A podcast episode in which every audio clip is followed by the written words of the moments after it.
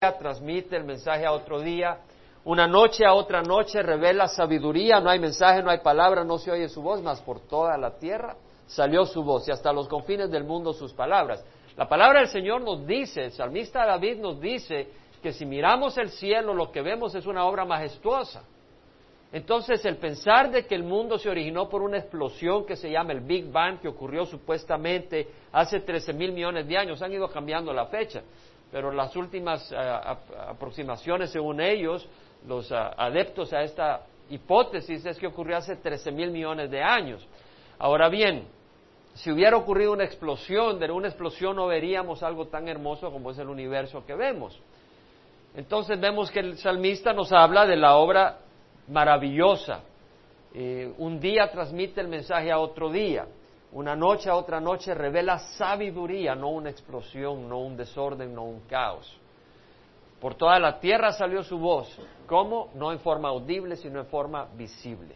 Nosotros podemos darnos cuenta que hay un creador viendo la naturaleza y dándonos cuenta la obra maravillosa. Y hablamos de lo que nos habla Romanos. Ahora, eh, hay una gran corriente eh, dentro del campo académico, en las escuelas, donde se dice de que hemos resultado del producto de evolución. Tratamos esto, las consecuencias, lo que quisiera presentar acá es una observación que hicimos que para toda hipótesis de orígenes, ya sea por creación o por evolución, se necesita fe. Porque nadie estuvo ahí hace 13 mil millones de años para decir de que ocurrió por evolución o que empezó con un Big Bang. Eh, y nadie estuvo ahí cuando Dios creó el universo, ninguno de nosotros estuvo ahí. Sin embargo, cuando uno le pregunta a los evolucionistas, bueno, si evolución es cierto, ¿por qué no vemos evolución hoy en día? Y ellos dicen porque es un proceso lento, lento, lento. Entonces, como van cambiando las especies lentamente y gradualmente, debido a eso no podemos ver porque es cambios muy lentos, toma millones de años, miles, cientos de millones de años, entonces no logramos ver evolución ahora. Entonces se les pregunta, bueno, si evolución no se ve ahora porque es tan lento, ¿por qué no vemos en el registro fósil, en las montañas, fósiles que muestren especies en transición? Entonces viene otro grupo evolucionista y dice, bueno, lo que pasa es que hubieron cambios bruscos, saltos eh, dramáticos, es lo que le llaman un rearreglo de los cromosomas en las células de las distintas especies. De manera que, por ejemplo, una especie pone un huevo y ese huevo es de otro animal y nace otro animal. son cambios radicales. Es lo que se conoce con el nombre de evolución cuántica, eh, equilibrio puntuado, que es una, es una, es una, eh, una manera un poco más eh, más gradual que la evolución cuántica o eh, la de monstruos esperanzadores. La idea de que eh, por procesos evolutivos de repente aparece una especie que es como un monstruo, una monstruosidad, con la esperanza de que cambie la especie a algo mejor. monstruos esperanzadores. Ahora, evolución, pues, dicen unos ocurrió muy rápido, por eso no se ve en el registro fósil, pero si ocurrió rápido porque no lo vemos ahora ocurrió muy lento, por eso no lo vemos ahora, entonces ¿por qué no se ve en el registro fósil? O sea, no tiene lógica. En creación se necesita creer que Dios creó por fe. Ahora, bien dejamos claro de que hace dos mil años Jesús mostró ser creador. Jesús mostró el poder creativo cuando multiplicó los panes y los peces, cuando transformó el agua en vino, cuando transformó las células muertas de Lázaro y las convirtió en células frescas, vivas y saludables vimos el poder cuando Jesús paró el viento y calmó las tormentas. Vimos el poder creador. Entonces ha habido personas que vieron y dieron testimonio de que hay alguien que ha tenido el poder creativo y ese alguien es Jesús. Estas personas que dijeron haberlo visto testificaron con sus vidas que lo que habían visto era cierto. Nuestra presentación tiene cinco elementos. Nuestro tema es la consideración sobre el origen del hombre y que tiene que ver con el destino también. Y la vamos a dar en cinco elementos. La primera, domingo, dimos una introducción. ¿Quién se acuerda de lo que estudiamos? Fue de mucha necesidad haberlo estudiado. Vimos el impacto social que tiene evolución. Vimos cómo los psicólogos y sociólogos modernos están tomando en cuenta evolución como un hecho y están distorsionando constantemente y tremendamente la manera en que la humanidad se percibe y tiene impactos terribles. Ahora vamos a ver el segundo punto, que hay una cantidad de científicos enorme que abrazan creacionismo, la idea de que el universo ha sido creado directamente por un creador y lo hacen no por razones religiosas, sino que lo hacen por razones científicas. Eso es lo que vamos a compartir. Antes de, antes de continuar con, el, con este capítulo 2, yo quisiera que agarráramos la escritura y leyéramos algunos versículos. En Hebreos capítulo 11, este es un tema que a Satanás lo ataca cuando se expone la mentira. Satanás es enemigo acérrimo de que se exponga la mentira de evolución, porque evolución está llevando muchas personas al infierno. ¿Por qué? Porque muchas personas están cayendo en ese engaño y se están alejando de Dios debido a eso. Entonces, cuando nosotros exponemos evolución, estamos exponiendo una de las herramientas que usa Satanás para confundir y destruir. Hebreos 11, capítulo 11, versículo 1 al 7. El autor dice, la fe es la certeza de lo que se espera, la convicción de lo que no se ve. Fe es, estar seguro de lo que uno espera, una convicción, una certeza de lo que no se ve. Por ella recibieron aprobación los antiguos. Por la fe entendemos que el universo fue preparado por la palabra de Dios, de modo que lo que se ve no fue hecho de cosas visibles. Acá vemos de que la fe es necesaria para agradar a Dios. Acá vemos que por la fe fueron aprobados los antiguos. Y acá vemos que se necesita fe para entender que el universo fue creado por la palabra de Dios, así como se necesita fe para creer en evolución. Ahora, ¿por qué es necesaria la fe para ser aprobado por Dios? Muy importante. Por esta razón, porque el hombre es más que materia. El hombre es más que calcio, fósforo, hierro, potasio, sodio. Si el hombre solo fuera eso, Dios no pudiera demandar que el hombre tuviera fe pero el hombre es más que materia, el hombre es un espíritu que habita en este cuerpo. Y ese espíritu no, no depende únicamente de los ojos físicos para relacionarse con su creador. Dios nos ha creado con una conciencia. Ya vimos los psicólogos en la revista Times que estaban diciendo que, que, el hombre tiene un concepto del bien y del mal, pero que no siguen todos esa regla de lo que es bueno y lo que es malo. Y hablamos de eso el, domingo pasado. Y porque hay una conciencia, el hombre es más que materia. Entonces, porque somos espíritu, Dios espera que nosotros no nos escondamos bajo la máscara de que porque no lo veo no lo creo. Porque Dios nos ha creado espíritus con la habilidad de poder considerar las cosas de Dios aunque no las veamos con el ojo. Entonces muchas personas vienen y dicen, no, mientras yo no lo veo, no lo creo. Es una hipocresía, es una mentira, están usando eso como máscara para desobedecer y rebelarse contra Dios.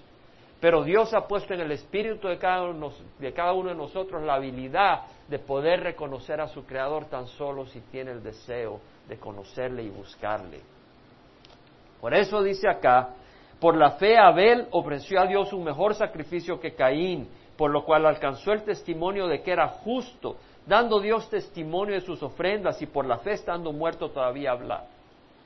Por la fe Enoch fue trasladado al cielo para que no viera muerte. Es decir, Enoch caminaba con Dios, Enoch hablaba con Dios, pero él creía las cosas que Dios le decía, aunque no las vería. Y por eso Dios lo consideró justo y fue trasladado. Y sin fe es imposible agradar a Dios porque es necesario que el que se acerca a Dios crea que Él existe y que es remunerador de los que le buscan. Dios existe. Dios nos ha dado la habilidad para poder reconocer eso. Se necesita un esfuerzo para rechazar que Dios existe. Y luego dice, por la fe Noé, siendo advertido por Dios acerca de cosas que aún no se veía, con temor preparó un arca para la salvación de su casa. Vemos que Noé recibió el plan de cómo tenía que diseñar esa arca. El arca que construyó Noé no la construyó de su propia imaginación.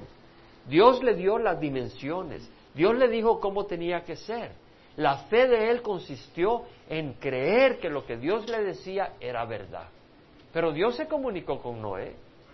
Entonces nuestra fe no tiene que ser ciega. Dios se comunica con nosotros. La cuestión es creer que lo que Él nos dice es verdad. Y podemos ver el testimonio de las Escrituras que Dios no miente y que lo que dice es verdad. Y por eso dice, por la fe Abraham, al ser llamado, obedeció. Abraham no hubiera salido si no hubiera oído la voz de Dios. O sea que Abraham oyó, pero también creyó. Abraham salió a un lugar que había de recibir como herencia y salió sin saber a dónde iba. Pero siguió porque obedeció al Señor. Ahora, vimos de que el mundo hace dos mil años vio a un creador. ¿Cuál es el nombre de ese creador? Jesús. Y eso es lo que dice la Biblia. Agarre Hebreos, capítulo 1, versículo 1 al 3. Dios, habiendo hablado hace mucho tiempo, en muchas ocasiones y de muchas maneras, a los padres por los profetas, en estos últimos días nos has hablado por su Hijo. Dios habló en el pasado por profetas, habló por Moisés, habló por Jeremías, habló por eh, Isaías, distintos profetas, por Elías, Dios, por Eliseo, Dios usó profetas en el Antiguo Testamento. Ahora, ¿quién fue el que inspiró las Escrituras? Fue el Espíritu Santo. Ahora, ¿quién es la palabra de Dios? Es Cristo Jesús. Cristo Jesús estaba ahí transmitiendo estas palabras, estas, la palabra de Dios que es Cristo. Ahora vemos de que el autor dice, pero en estos últimos días nos ha hablado por su Hijo.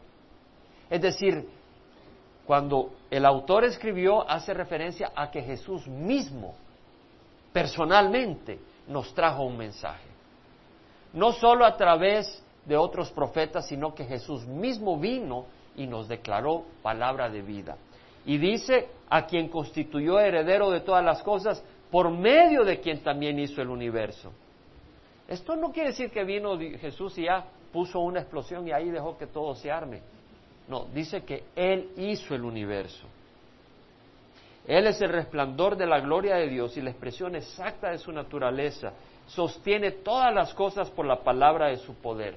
Vemos el poder de Jesús, que Él sostiene al universo. El universo se desintegraría si Jesús activamente no lo sostendría en sus manos. En el Evangelio de San Juan, capítulo 1, dado que esta es una enseñanza dominical, estoy intercalando la, lógica con las escrituras. Cuando doy la presentación en, en no estudios dominicales, doy toda la parte académica y lógica por una parte y luego las escrituras después. Pero es bueno intercalar, porque queremos alimentar la palabra de Dios también. Y sobre el tema este.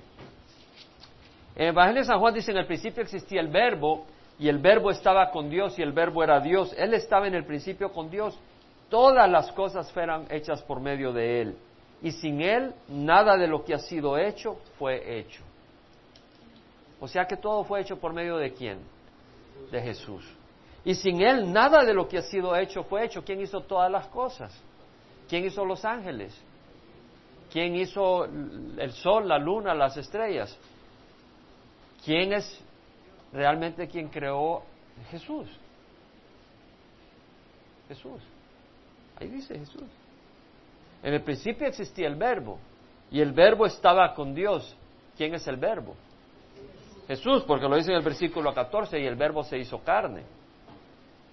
Jesús es el verbo, o sea, el verbo es la expresión, el dinamismo de Dios. Dios dice, sea algo y es hecho.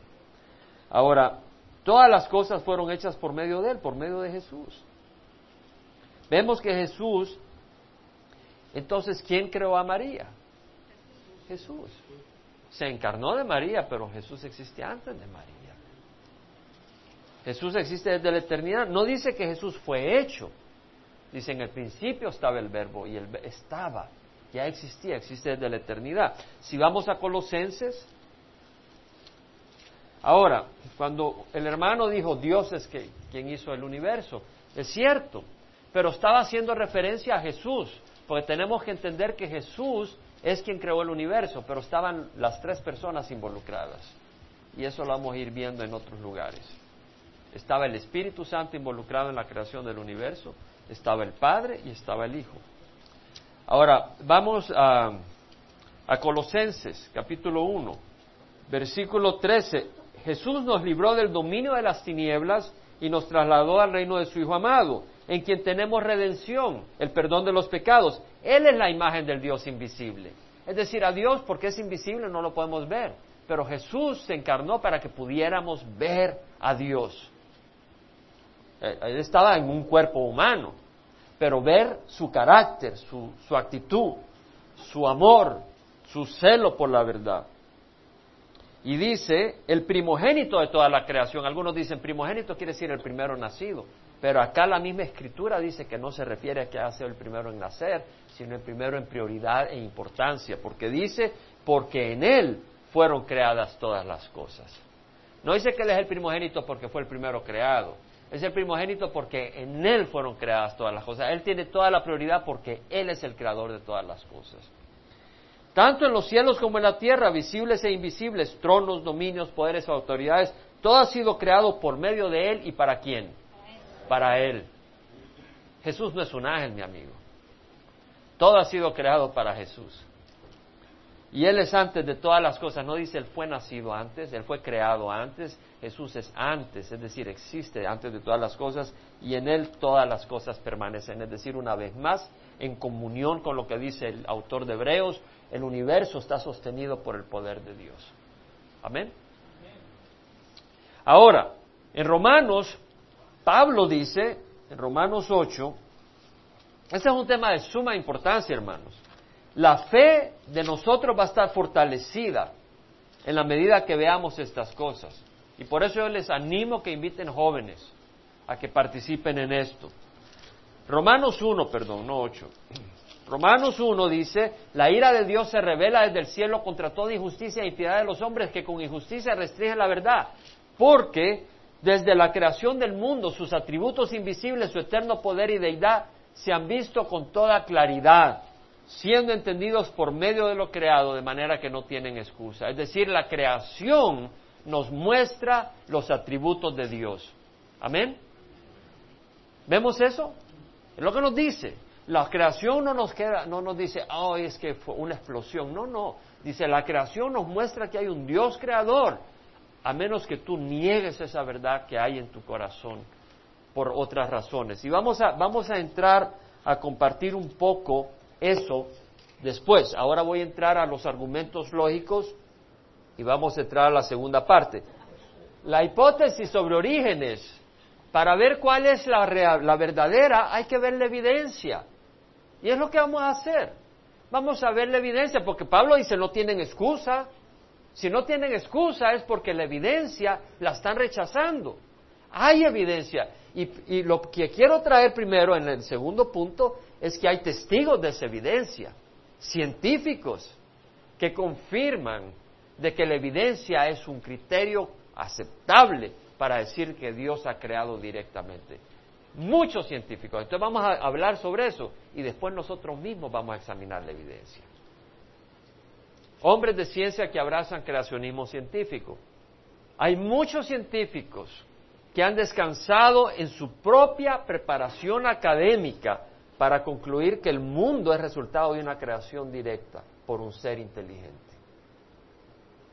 Nicolás Copérnico, por ejemplo, en los, años 1500, desde, hace muchos años, Isaac Newton, son un genio. Vamos a leer un poco de estos hombres. O el coronel James Irwin, que fue a la luna, es uno de los únicos doce hombres que han caminado sobre la superficie lunar. Y fue impresionado cuando subió a la luna y vio la Tierra y vio el cosmos. Él regresó con una, con una pasión espiritual para compartir el mensaje que Dios ha creado al universo y el amor de Dios. El doctor Walter Smith, un científico tremendo, quien tuve la oportunidad de escuchar varias veces, el doctor Henry Morris, quien, quien fue el padre del creacionismo moderno. ¿Qué quiere decir que Henry Morris es el padre del creacionismo moderno? Quiere decir de que por muchos años se ha ofrecido la idea de que el hombre viene del resultado de evolución. Y, la comunidad cristiana estaba ahí que ¿Qué vamos a decirle a esta gente? ¿Cómo le podemos explicar? Y muchos se fueron en la carreta y creyeron en eso y trataron de decir, bueno, tal vez Dios creó por medio de evolución. pero es una cosa que no tiene sentido. Pero Henry Morris, vamos a ver, es un hombre valiente que Dios levantó para empezar a confrontar dentro del campo científico a los científicos que insistían que evolución era cierta. Y empezó a hacer tremendo avance y ahora se levantó ese movimiento de gran impacto. Nicolás Copérnico, en el tiempo de Nicolás Copérnico, se creía que el Sol giraba alrededor de la Tierra y que las estrellas giraban alrededor de la Tierra y que los planetas giraban alrededor de la Tierra. Era el modelo eh, terracéntrico, geocéntrico, que la Tierra era el centro del, sistema solar. Pero Copérnico, examinando y analizando las cosas, se da cuenta que no es así, que la Tierra gira alrededor del Sol, el modelo heliocéntrico, helio del Sol, y, los planetas giran alrededor del Sol. Y él declaró eso, pero veamos este hombre cuál era su fe. Él dice, el mecanismo del universo, es decir, las leyes que rigen el cosmos, él observaba el cosmos, era un astrónomo, dice, el mecanismo del universo forjado por nosotros, por un creador, supremamente bueno y ordenado. Y él dijo, el sistema que el mejor y más ordenado de los artistas armó para nosotros. O sea que Copérnico reconoció que el cosmos, los astros, los movimientos de los planetas reflejaban una precisión increíble y un orden y una sabiduría increíble. Él jamás pensó que esto podía ser resultado del accidente. Isaac Newton, en los años 1600 a 1700, él fue el que, el que descubrió la ley de la gravedad. O sea, tú ves que una manzana se cae, las cosas caen y él, él cuestionó por qué caen las cosas. No simplemente dijo, ahora las cosas caen. Él se dio cuenta que hay una fuerza, que todas las masas se atraen entre sí. Por ejemplo, este micrófono, ahorita yo lo estoy atrayendo. Y si nos fuéramos al espacio, donde no, fuera, donde no hubieran planetas ni nada, después de un tiempo, este micrófono y yo estaríamos pegados, porque mi cuerpo está atrayendo físicamente este micrófono, y este micrófono me atrae a, me atrae a mí. Y lo mismo, por eso caen las cosas, porque el centro de la Tierra atrae a los objetos, lo que es la ley de la gravedad. Newton la formuló y, la explicó en una fórmula un hombre tremendo y luego desarrolló lo que se llama el cálculo infinitesimal, que es una, es una eh, herramienta de la matemática que toda la ciencia moderna depende de ella. Eh, fue Isaac Newton el, el que inventó cálculo. Una mente brillante, y él, lo que él dice es esto, cuando ve el cosmos dice, el sistema más hermoso del Sol, los planetas y los cometas solo pueden proceder del consejo y del dominio de un ser poderoso e inteligente. Este ser gobierna todas las cosas y es señor de ellas. Tremenda declaración de un, un científico que ha impactado toda la humanidad. Es más, Darwin escribió su libro sobre el origen de las especies en el año 1859. Isaac Newton fue antes que Darwin. Y él hizo comentarios que van en contra de evolución. Él acá en este comentario dice, la necesidad metafísica ciega. Uy, hermano, ya está hablando palabras grandes. Ya voy a explicar. Ya voy a explicar. No estamos aquí para asustar. Pero creo que todos podemos crecer y aprender. Amén. Y vamos a aprender. Dice, dice, la necesidad metafísica ciega no puede producir una variedad de cosas. Toda la diversidad de cosas naturales que encontramos en distintos lugares y tiempos no pueden aparecer de la nada excepto por la idea y la voluntad de un ser. Lo que él está diciendo, porque evolución dice, bueno, de repente llegó un animal y como no había comida en el suelo, necesitaba patas o cuello grande y, ya le salió un cuello grande o necesitaban alas para salir de un lugar a un lugar mejor y le salieron las alas. O sea que la necesidad crea lo que necesita ese organismo. ¿Me explico? Evolución asume que la necesidad que tiene un organismo para sobrevivir hace que ese organismo produzca lo que necesita. Pero no es así. No es así. Entonces él dice, eso no es posible. las cosas no nacen así porque hay necesidad y aparecen. Tuvo que haber un ser inteligente que es el que origina las cosas. Eso es lo que dijo Isaac Newton. El doctor Walter Smith, aquí lo vemos disertando en Austria, él venía a Calvary Chapel Costa Mesa, amigo personal de Chuck Smith, una persona brillante, aquí lo vemos disertando ante una gran cantidad de personas. Eh, para que entendamos el trasfondo de estos científicos, Dr. Walter Smith tiene tres doctorados. Un doctorado en fisicoquímica orgánica de la Universidad de Reading, un doctorado de la Universidad de Génova, Italia, un tercer doctorado de la Universidad de Zurich en Suiza. Fue director de una compañía farmacéutica en Suiza, de investigación y desarrollo. Además fue maestro en la Universidad de Génova de farmacología y quimioterapia. O sea que es un profesor universitario, un hombre de gran capacidad y en Estados Unidos fue también maestro de farmacología. Tres veces le dieron el premio de la manzana dorada por ser el, maestro de mejor cátedra, de gran calidad. Y sus estudiantes le inscribieron en su última oportunidad. No solo nos hizo, nos hizo mejores científicos, sino nos hizo mejores hombres. ¿Por qué? Cuando un hombre, un hombre pone su ciencia a los pies de la luz de la verdad, no solo transforma la mente, sino el corazón. Este hombre ha escrito como 70 publicaciones, 30 libros traducidos a 17 idiomas científicos. Entonces él venía a California. Y cuando venía a California, yo lo escuché perfectamente en Calvary Chapel Costa Mesa, decía, bueno, el doctor Francisco Ayala, ¿por qué no tenemos una conferencia? Pero nunca quería el doctor Francisco Ayala. El doctor Francisco Ayala es un biólogo de la Universidad de Irvine, de la Universidad de California en Irvine. Él era un ex sacerdote jesuita, no sé si jesuita, pero era un ex sacerdote católico. Y ahora es un biólogo eh, de gran eh, impacto en el mundo de la evolución. Es un proponente aférrimo, acérrimo de la evolución. Entonces, eh, Walter Smith decía, bueno, él es biólogo, quiere decir que estudia la célula y todo eso, que me explique cómo se produjo la primera célula del, agua y de los minerales, cómo se formó la primera célula, decía. Tengamos un debate, ¿por qué no lo hacemos? Y decía, aquí en Calvary Chapo, aquí hay estudiantes que van a la Universidad de California, dígale al doctor Francisco Ayala que tengamos una reunión y jamás se apareció el doctor Francisco Ayala, porque no tenía respuesta. Tenemos al doctor Henry Morris, el doctor Henry Morris, él, él era evolucionista y él se graduó de ingeniero civil pero empezó a analizar eh, los estratos en la tierra y dijo, bueno, yo quiero saber si estos estratos se produjeron lentamente a través de millones de años o hubo una catástrofe como el diluvio universal. Tenemos que entender que la razón por qué evolución agarró gran apogeo es porque la gente quería rechazar la nación bíblica de Génesis y del diluvio universal, entre otras cosas.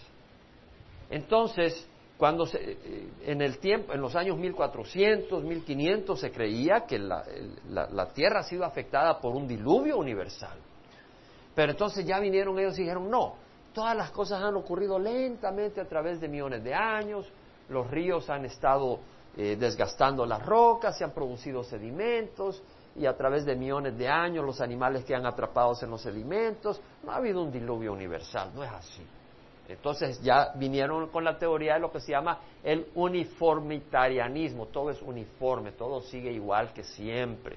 Esa es la teoría eh, que traían. Pero eh, el doctor Henry Morris dijo, bueno, yo quiero ser un geólogo.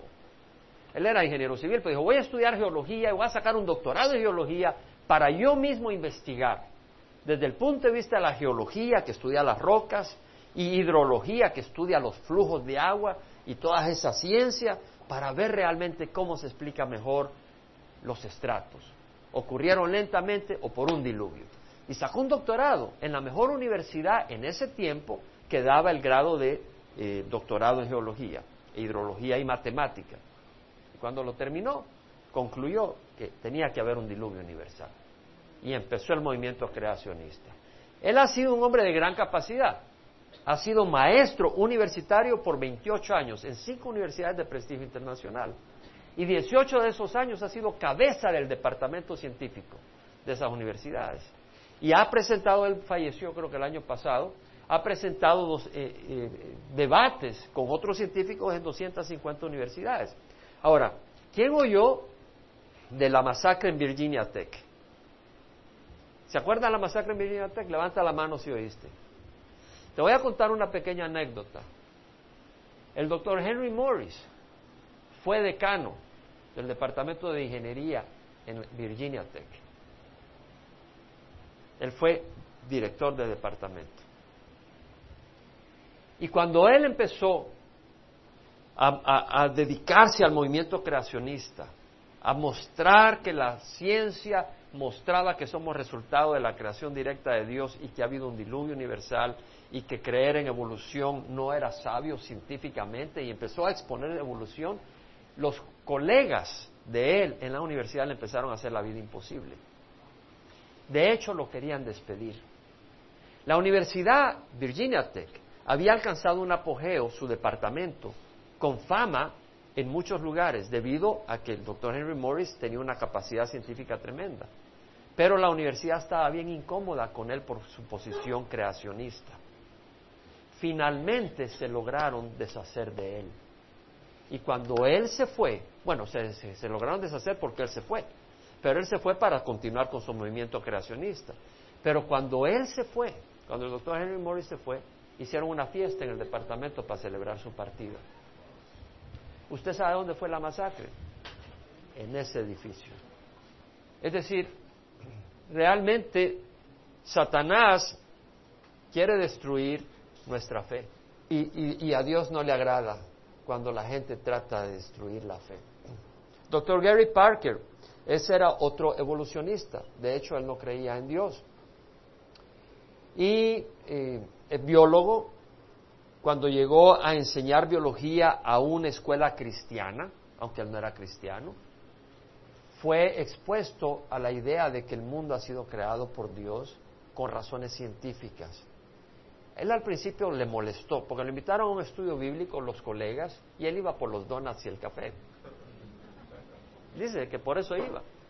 Pero de ahí eh, le presentaron la evidencia y la primera vez él tiró el libro todo bravo. Ah, que no sé qué, enojado. Y el, el amigo le dijo, cálmate, aguántala. Y después de un tiempo, analizando la evidencia, concluyó que el universo ha sido creado y no es resultado de evolución, y se hizo cristiano. Y ahora es uno de los líderes favoritos míos en el movimiento creacionista. Doctor Dean Kenyon era otro evolucionista, maestro de biología en la Universidad Estatal de San Francisco, doctor Dmitry Kuznetsov en la Unión Soviética, doctor Philip Johnson, abogado en leyes, doctorado, hombre que se graduó de Harvard y de la Universidad de Colombia, maestro de leyes en la Universidad de Berkeley. O Walt Brown, con doctorado en ingeniería de MIT, que es una de las universidades más grandes y famosas en ingeniería del mundo. Por ejemplo, eh, Philip Johnson, que ha escrito ya varios libros para exponer evolución, dice, él ha evaluado evolución desde el punto de vista de la lógica que usa. Dice, desde el punto de vista estricto de la lógica, y de los canons, o sea, de las leyes de la, de, la ciencia, de la investigación. Johnson dice que la hipótesis de evolución carece de evidencia que lo confirme. Él está basándose en la lógica de argumentos, sin necesidad de ciencia. Como abogado, él sabe lo que es una lógica sana y lo que es una lógica corrupta. Y él dice, desde el punto de vista del uso de la lógica, evolución no tiene evidencia y se pregunta si los científicos han puesto la carreta adelante del caballo. Es decir, que lo que han hecho es decir, evolución es cierta y luego tratar de darle evidencia para defenderla. En vez de primero evaluar la evidencia y luego decir si evolución es cierta o no. Dimitri Kuznetsov, que también ha llegado a Costa Mesa. Dimitri Kuznetsov fue el ganador del premio Komsomol en el año 1983 que era el premio que le daban a los dos científicos más destacados en toda la Unión Soviética cada año. Este hombre es un doctor en medicina, doctorado en ciencias.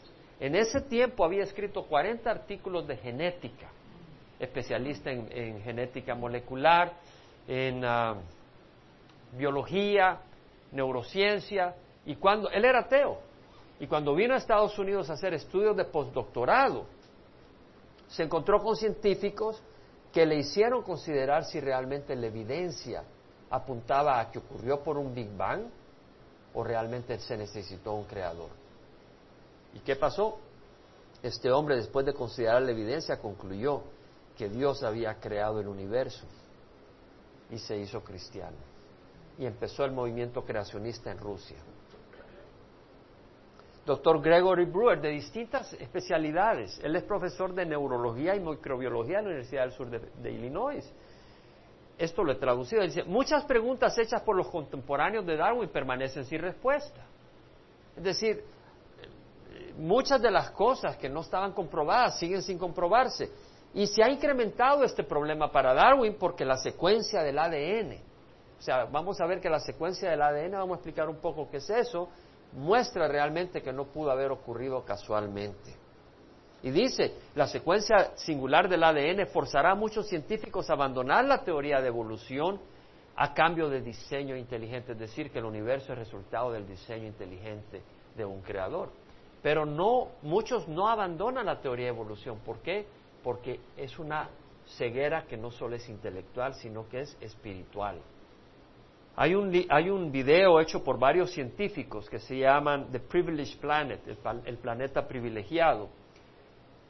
Incluye científicos de distintas eh, categorías, eh, astrología, astronomía, física, eh, química, biología, distintas áreas.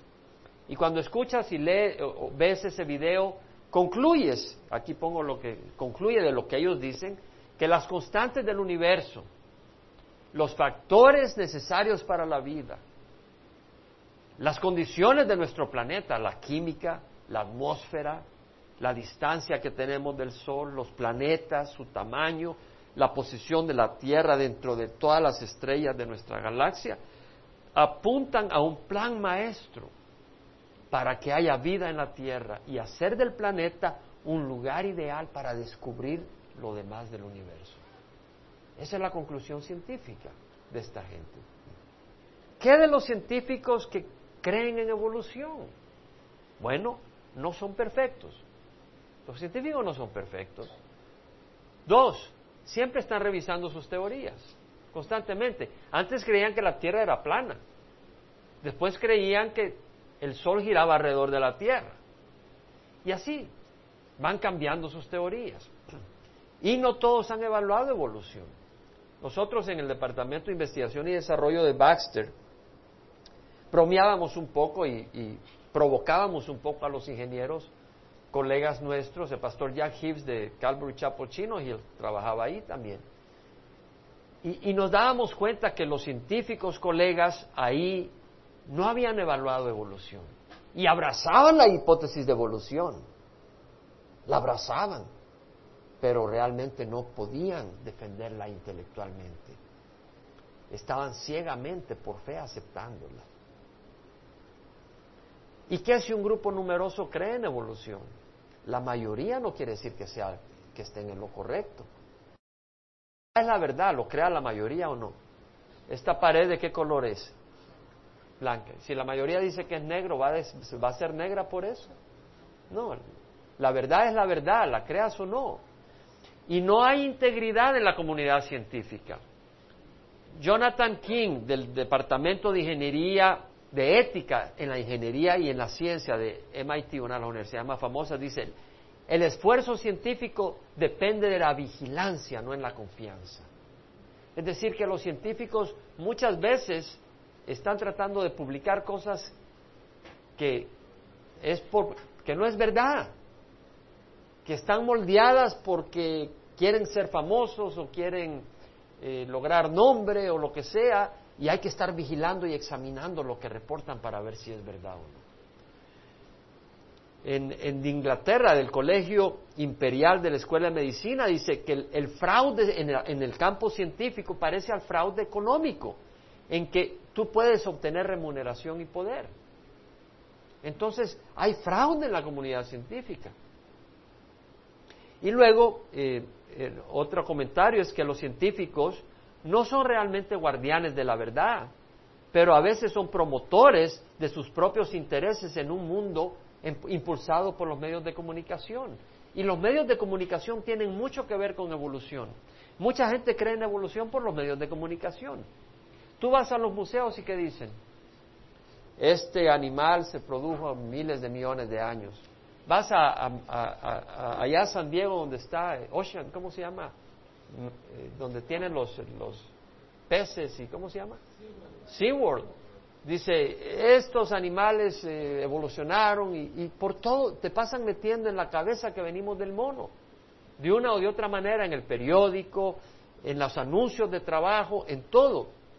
Tú sabes que solo uno de cada diez personas que influyen en los medios de comunicación van al templo. Solo uno de diez. O sea que ellos van a impactar lo que tú vas a ver o escuchar, porque no creen en Dios. Por ejemplo, Carl Sagan, ¿quién vio la serie Cosmos? Carl Sagan es un, es un impulsor del humanismo secular, es decir, de que no necesitamos a Dios, que podemos existir, o sea que, que, Dios es un invento de hombres, es su filosofía, y él impulsaba ese pensamiento. Usted sabe que la, la serie Cosmos ha sido vista por 600 millones de personas en 60 países, y esa serie tiene, está infiltrada por evolución. Hay un acondicionamiento continuo en los periódicos, en la televisión, en los museos, en los libros escolares, en las clases, en las escuelas y en la universidad. Por eso necesitamos estar equipados contra la mentira, porque ya lo, ya lo expusimos y creemos que venimos del mono y luego creemos que dicen que la infidelidad está en nuestros propios genes y que la violencia es resultado de nuestro proceso evolutivo. ¿Cómo nos vamos a comportar? Si creemos que venimos del animal, nos vamos a comportar como animales. Ahora, lo bueno es que no necesitamos depender de la opinión de científicos, evolucionistas o creacionistas. Dios nos ha dado ojos, nos ha dado cabeza y entendimiento para evaluar la evidencia y es lo que vamos a hacer. Vamos a evaluar la evidencia. ¿Qué es lo que declara la naturaleza? Vamos a empezar acá. Pero ¿qué es lo que declara la naturaleza? Cuando vemos la naturaleza, ¿qué es lo que vemos? Pero vamos a considerarla.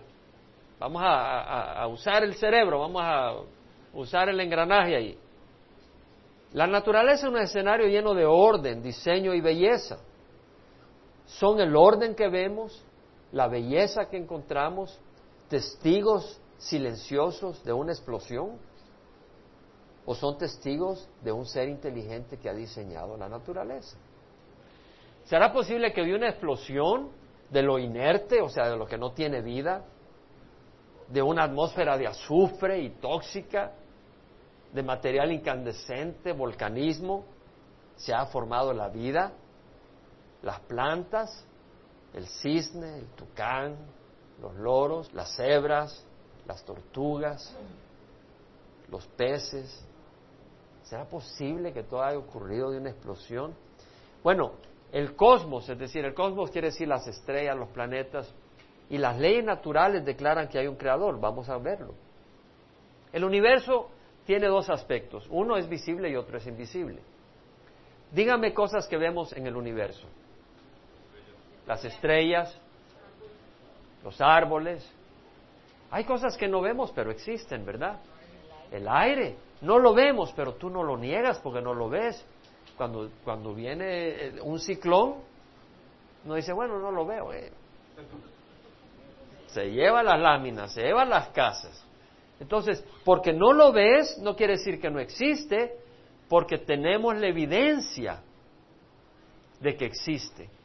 ¿Cómo? Vemos que se mueven las láminas, vemos que se mueven las hojas, ¿no? Vemos que se mueven las ramas, quiere decir de que hay algo que los mueve. Entonces sabemos que existe por la evidencia. ¿Quién ha visto la fuerza de gravedad? Nadie ha visto la fuerza de gravedad.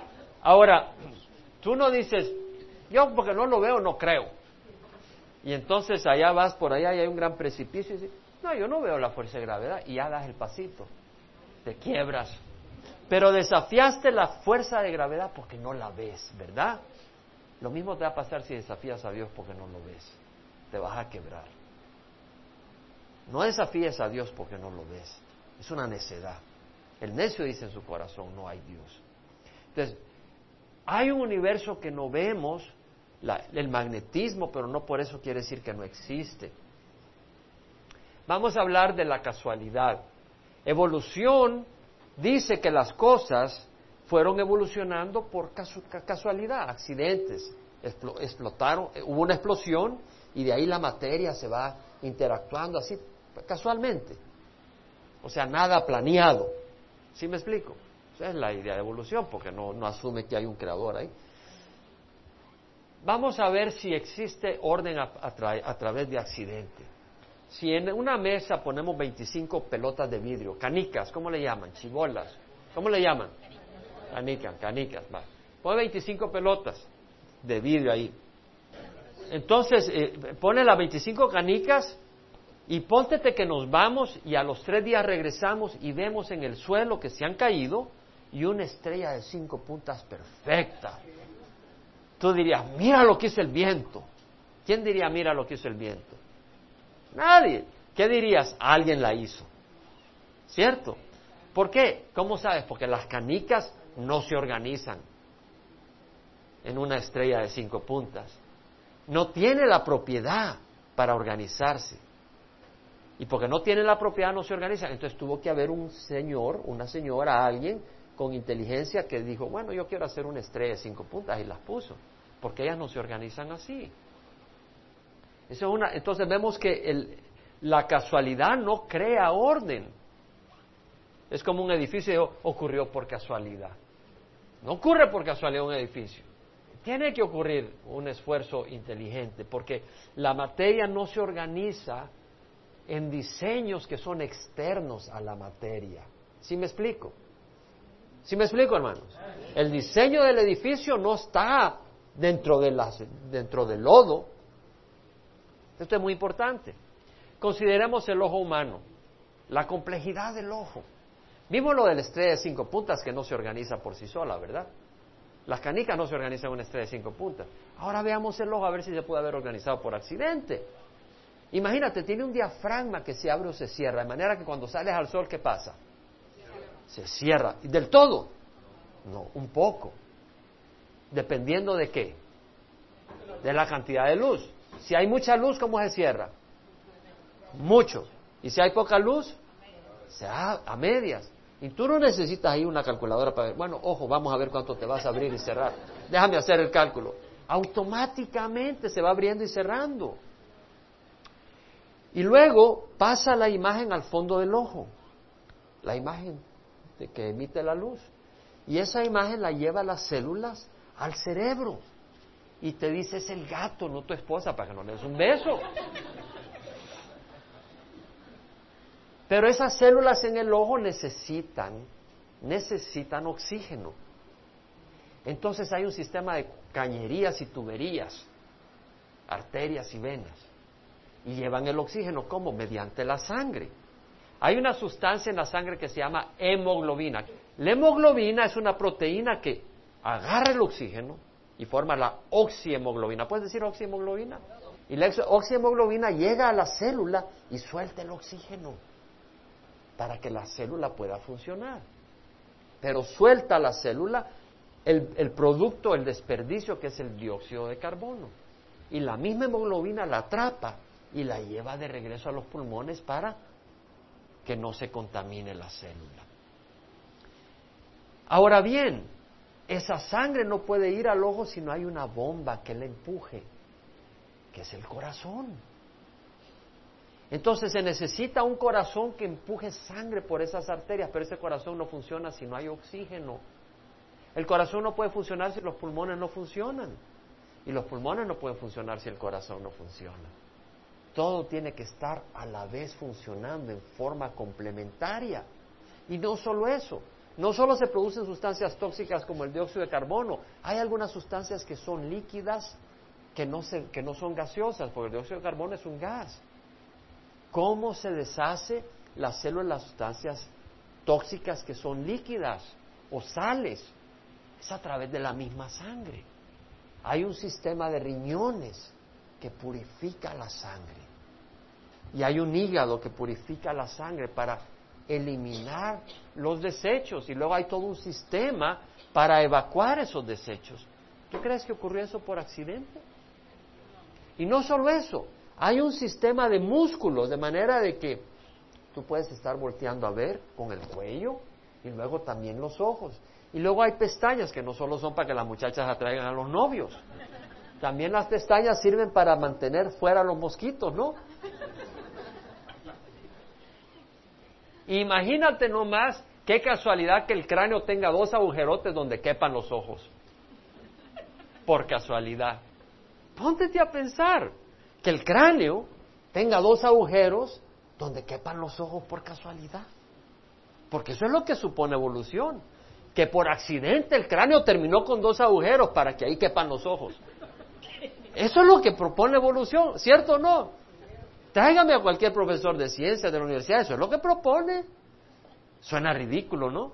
Pero hermano, yo creía en evolución. Yo, yo le voy a compartir en el momento oportuno cómo Dios me sacó de eso. Y era un tema que no me interesa. Pero ahora me interesa porque sé que viene de Satanás. Para alejarnos de Dios y para hacernos comportarnos como animales. Y por eso Dios me ha dado a mí este mensaje que yo llevo a otros lugares, no solo a mí, sino a otras personas. Imagínate, los pulmones y el corazón son órganos delicados, ¿no? Hay que cuidarlos porque si le das un golpe a alguien en el corazón, peligrosísimo, ¿no? Entonces, por casualidad, hay un sistema de costillas, una armadura que protege a esos órganos. ¿Tú crees que puede ser por casualidad? Los ojos tienen un propósito. Las costillas tienen un propósito. Y si te pones a pensar, el ojo, que es un sistema tan complejo, no sirve para sí mismo. El ojo no existe por, por sí, el ojo existe para el cuerpo. Y las costillas no tienen ningún servicio excepto para proteger el corazón y los pulmones. ¿Cómo puede producirse por accidente algo que tiene propósito? Porque Dios dice, amar al Señor tu Dios con todo tu corazón, con toda tu alma y con toda tu fuerza y con toda tu mente. Algunos dicen, no, las cosas de Dios no usan la mente. No, Dios nos dio la mente para usarla, hermanos. Gregory Brewer, profesor de neurología y, microbiología, dijo, se requiere complejidad irreducible, es decir, tú no puedes decir, bueno, se produce el corazón, pero se necesita, necesitas el corazón funcionando, los pulmones funcionando a la vez, los riñones funcionando, el hígado funcionando, las tuberías y, que no estén eh, taqueadas, ¿no? Porque si no te mueres. Y todo funcionando a la vez. No puede estar dejando de funcionar una cosa, todo a la vez, todo a la vez, complejidad irreducible, no puedes reducirlo en elementos, todo tiene que funcionar complementariamente. Te hago una pregunta, si evolución es cierto, ¿qué pasa cuando te cortas? Uno dice, pego un grito, pero además de gritar, ¿qué haces? Sangras. ¿Qué pasa? ¿Por qué no te mueres cuando te cortas? Se coagula la sangre, ¿no? Imagínate, la coagulación es algo tremendo, es todo un mecanismo. El mecanismo de la coagulación es un diseño increíble. Imagínate cuántos años pasó el primer hombre que se produjo por accidente para evolucionar el mecanismo de coagulación. Se hubieran muerto, pues ahí hubiera estado el pobrecito que se sangró deteniéndose la mano para no sangrar hasta morir. Y aunque te la detengas, por ahí entrarían microbios. La coagulación es un tapón ideal. Tú sabes que las lágrimas tienen lisicima, que es una proteína, es una enzima que destruye bacterias. ¿Tú sabías eso? Las lágrimas, por eso lloren mucho, hermano, buena protección. Las lágrimas tienen un componente que cuando llega una bacteria le rompe la barriga. Lo que hace es le rompe la membrana celular y explota como una bombita, y ahí se acaba la bacteria. Porque como hay agua, o sea, las lágrimas es un líquido acuoso, ahí estarían produciéndose mosquitos y de todo. Pero hay una enzima, una proteína que destruye las células de las bacterias. Vemos el diseño increíble. bueno, ¿alguien ha comido? ¿Alguien de ustedes ha comido alguna vez? Pero tal vez está comiendo y, habla de repente, ¿y qué le pasa? Y se escapa a morir, ¿no? O si estás tomando agua y, y de repente hablas, se va por el canal equivocado.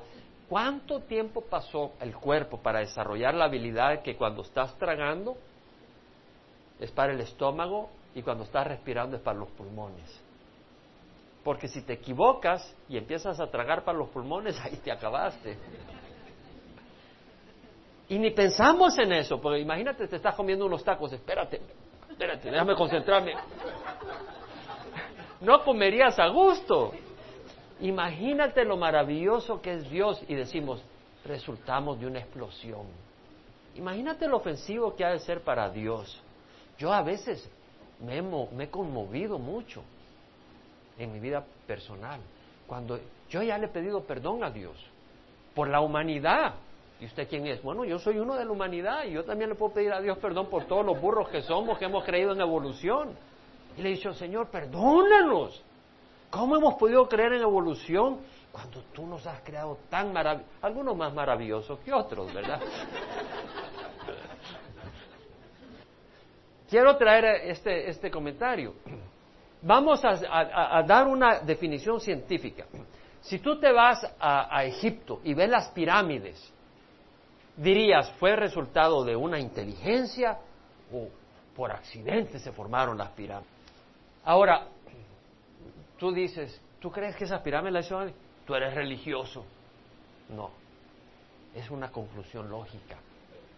No es porque seas religioso que crees que las pirámides, o tú crees que las pirámides las hizo alguien porque eres un religioso, eres un fanático. Eso no lo hizo nadie, eso es accidente, yo soy científico. no, estás loco. ¿Tú crees que las pirámides son por accidente? Estás loco, no eres que no eres religioso que eres científico. Ahora vamos a dar la razón científica pero de una manera que se explica, porque a mí no me gusta que me confundan, a mí me gusta decir las cosas sencillas. El lodo no se organiza en ladrillos, ¿verdad? ¿O se organiza en ladrillos? No se organiza. No tiene la propiedad de formar ladrillos el lodo. Tú tienes que agarrar un molde, agarras el barro, lo pones, lo coces, se va el, agua y ya queda eh, con el conglomerado en forma de ladrillo, ¿cierto? Entonces, alguien tiene que tener una idea de lo que quiere hacer con las propiedades del lodo.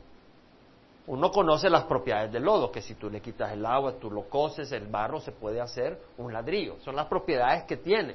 Pero esas propiedades no hacen que él se organice de esa manera. El ladrillo es un diseño de alguien que dice yo quiero hacer un ladrillo. ¿Entendemos?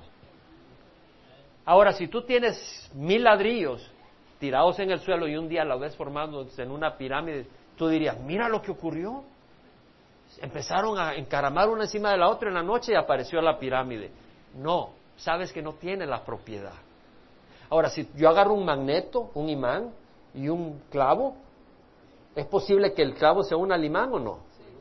Y si tú lo ves unido, dices, a saber quién lo pegó. No, tú sabes que tiene la propiedad. Pero el ladrillo no tiene la propiedad de encaramarse un ladrillo encima del otro y formar una pirámide. Entonces, óyeme bien, porque el lodo no tiene la propiedad de organizarse en ladrillos y los ladrillos no tienen la propiedad de organizarse en pirámides, yo puedo concluir que alguien tuvo que hacerlo. ¿Amén? ¿Esa es una conclusión religiosa o científica? Aquí hay un puño científico. ¿Cierto? Vamos a ver el avión. El avión está hecho por titanio, aluminio. Ahora, el aluminio es un material que tú puedes hacer en láminas. Y es, no se oxida, bueno, sí se oxida, pero el óxido es cerámica. Es el óxido de aluminio no se deteriora, es un, material muy duro. Y impide que se siga oxidando, es un material excelente. Además, el aluminio es maleable. ¿Sabes decir maleable? Quiere decir que puedas, le puedes dar forma. Muchos cristianos son bien maleables, el mundo los malea y son así.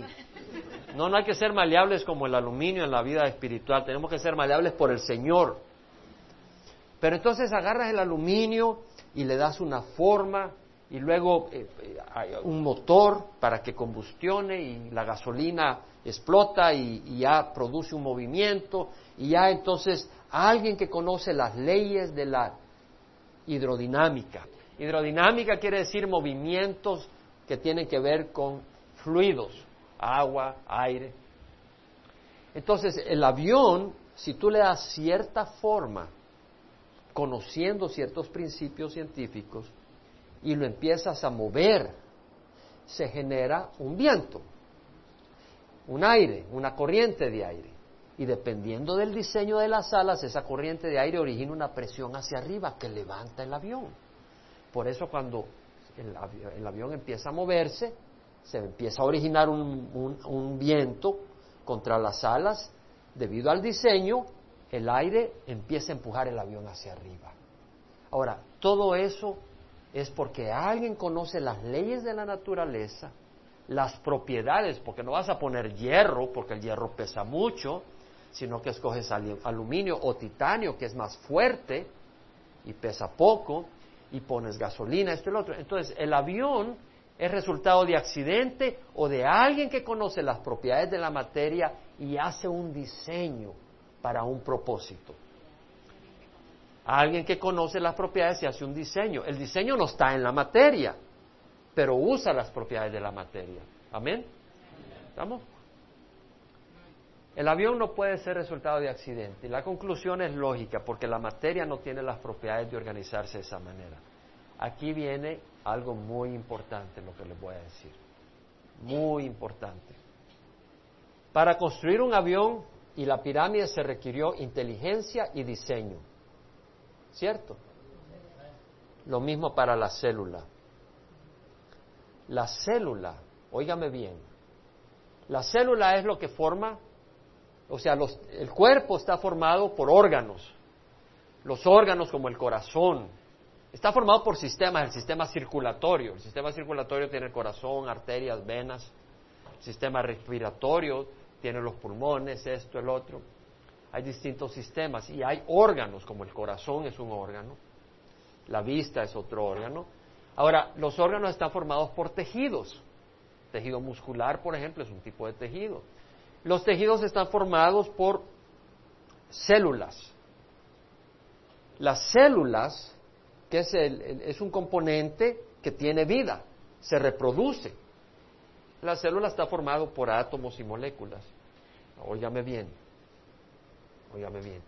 Los átomos y las moléculas que forman la célula no se pueden formar por sí solas en una célula es un diseño externo, como el avión.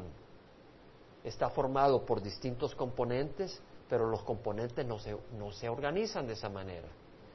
Si tú agarras aluminio, agarras gasolina, agarras caucho, agarras titanio, vidrio, y le das vuelta y vuelta y vuelta en una gran cámara, ¿tú crees que después de un año o cien años vas a producir el avión?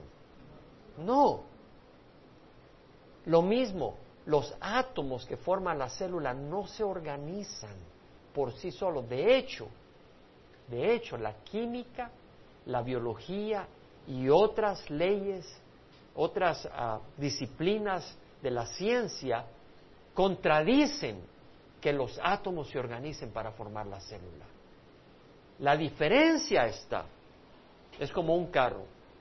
Un carro es el resultado del diseño de un ser inteligente que lo diseña. La diferencia es que el carro no produce carritos, ¿verdad? Ya el mío ya está un poco viejo, desde el 92. Yo quisiera conseguir un Mercedes-Benz y a ver si sacamos unos Mercedes-Mazdas, ya bonitos y nuevos y ya no tengo que comprar otro. Pero el hombre no ha sido capaz de hacer eso. Dios creó células que se reproducen a sí mismas. Pero la primera célula no pudo producirse de la materia. Él tuvo que organizarla y la organizó en máquinas que se autorreproducen. ¿Sí entendemos? ¿Quién dice amén? Entendemos. Eso es, entonces, eso es lo que es la vida. Elementos que se autorreproducen, pero los primeros no pueden haberse producido. Ya vamos a ver que no es posible. No pueden haberse reproducido. Vamos a continuar la próxima semana hablando de cómo la naturaleza muestra absolutamente que no puede haber sido por accidente. Ahora, creer en evolución es como creer que Dios, en vez de crear un avión, es como que alguien dice, yo voy a hacer un avión. la materia tiene estas propiedades y quiero ponerlo acá, voy a hacer las alas y todo. Pero ¿sabes qué? En vez de hacerlo así, voy a poner los materiales en una recama y le voy a dar vuelta y vuelta y vuelta por millones de años hasta que se produzca. No tiene sentido. Creer que Dios nos creó por evolución es creer que Dios no nos pudo poner de un solo bien al principio. Y tuvo que esperar millones y millones de años para que por accidente llegáramos a ser lo que somos. No tiene lógica. Amén. El segunda de Pedro capítulo 3, versículo 1 al 13. Pedro dice, amados, esta ya es la segunda carta que os escribo en las cuales como recordatorio despierto en vosotros vuestro sincero entendimiento. Hay un entendimiento que puede estar torcido. Pero Pedro dice, yo quiero despertar en ti un entendimiento sincero. No, no, estamos manipulando a nadie acá, amén. Queremos un sincero entendimiento. Y luego dice, que recordéis las palabras dichas de antemano por los santos profetas y el mandamiento del Señor y Salvador declarado por vuestros apóstoles. Ante todo, sabed esto, que en los últimos días vendrán burladores con su sarcasmo siguiendo sus propias pasiones y diciendo, ¿dónde está la promesa de su venida? Porque desde que los padres durmieron, todo continúa tal como estaba desde el principio de la creación.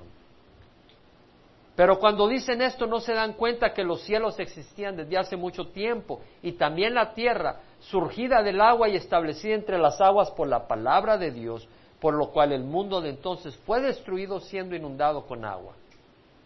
Lo que está diciendo Pedro acá es de que en los últimos días vendrán burladores ignorando el hecho, cuando dice no se dan cuenta, la palabra textual es ignoran y lo hacen a propósito, que Dios juzgó al mundo con un diluvio universal y que las cosas no han continuado siempre igual, que hubo una gran catástrofe. Es lo que se conoce en el mundo de la ciencia como catastrofismo. ¿Puede decir catastrofismo? Quiere decir que la Tierra ha sido cambiada por catástrofes. Pero los evolucionistas han abrazado lo que se llama uniformitarianismo. O sea que las cosas han ido siempre igual con el tiempo. Entonces lo que ellos dicen es no, eh, los ríos fueron desgastando las piedras, eh, fueron jalando tierra y se fueron formando los estratos y así fue todo, poco a poco. No ha habido un diluvio universal. Habieron algunos diluvios locales, inundaciones locales es lo que se conoce como uniformitarianismo. Pero el catastrofismo dice, no, ha habido una catástrofe y hay evidencia, y vamos a ver que la evidencia está en todas partes de la catástrofe del diluvio universal, tremendas evidencias, y vamos a ver cómo ocurrió en cierta manera, basado en la misma escritura y conocimientos científicos de otras personas, pero una manera que todos podamos entenderlo, porque si no, ni yo lo entiendo. Ahora, el punto es que Pedro dice que ellos niegan de que el cielo y la tierra fue creada por la palabra de Dios y la tierra surgida del agua y establecida entre las aguas. Y esto es lo que nos dice Génesis, que en el principio la tierra estaba cubierta de agua y Dios levantó la tierra del agua y separó las aguas de las aguas. Había en el segundo día separó las aguas de las aguas, es decir, la tierra, el planeta estaba cubierto de agua. Ya vamos a estudiar eso. Entonces vino el Señor en el segundo día y hizo una expansión, un espacio entre el agua, el mar y una capa de agua arriba. Pero el agua de abajo, el mar, estaba cubriendo toda la tierra. Entonces Dios en el tercer día levanta la tierra sobre el agua y forma la tierra, o sea, la, zona seca. Y lo interesante es que forma un solo continente, es lo que dice Génesis. Y si tú te das cuenta, todos los continentes tienen forma de rompecabezas, porque en un tiempo era un solo continente, totalmente de acuerdo con la Biblia y lo vamos a ver literalmente. Ahora, aquí dice, el mundo de entonces fue destruido. ¿Por qué fue destruido el mundo de entonces? Por el pecado, fue la ira de Dios. Entonces, cuando la gente rechaza creación, están rechazando el hecho de que hay un Dios que un día va a juzgar. ¿Y quién quiere que tú no sepas que un día Dios va a juzgar? Satanás. ¿Por qué? Porque quiere que tú te vayas en ese juicio. porque Satanás no quiere que tú goces amor y la vida eterna con Dios. Satanás quiere destruirte porque él odia a Dios y, te odia a ti. Pero Dios te ama y por eso mandó a su Hijo Jesucristo a morir en la cruz. Entonces Jesús vino a morir en la cruz para que nosotros tengamos acceso al Padre y vivamos eternamente con Él. Ahora, evolución te hace pensar que todo es resultado de accidente. Y si todo es resultado de accidente, la muerte es parte del proceso evolutivo, no la paga del pecado, no la maldición de Dios. Todo eso es locura, eso es leyendas. Y entonces si eso es leyenda, el resto de la Biblia es leyenda y tú ya no tienes un Dios a quien darle cuenta si tú vives como te da la gana. Y mucha gente eso es lo que quiere, siguiendo sus propias pasiones. Quieren vivir como le da la gana. El problema es que solo será por un rato, porque un día van a tener que dar cuentas. Porque cuando tú vives como te da la gana, yo te garantizo que destruyes muchas vidas en el proceso. Realmente la vida en Cristo demanda morir al yo y vivir para otros. Porque esta naturaleza es pecadora. Y esta naturaleza solo busca egoístamente sus propios intereses temporales y trae destrucción. Entonces Satanás, ahora dice, los cielos y la tierra actuales están reservadas por su palabra para el fuego. Un día viene un fuego que va a destruir el cielo y la tierra, guardados para el día del juicio y de la destrucción de los impíos. Pero amados, no ignoréis estos, que para el Señor un día es como mil años y mil años como un día. Ya ves, los seis días eran miles de años. Pues dice, para el Señor un día es como mil años y mil años como un día. Eso es estudiar las cosas fuera de contexto. A mí me hicieron esa pregunta un pastor en Ecuador. Y tenemos que ver las cosas en contexto. ¿Puedes decir contexto? Quiere decir dentro de todo lo que se está diciendo.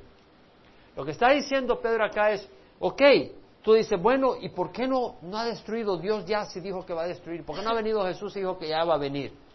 El Señor dice, no, aguántate. Para el Señor mil años es como un día, no hay problema si todavía no es el momento para traer a cabo su juicio. Pero cuando sea el momento, un día es mucho tiempo, viene rápido.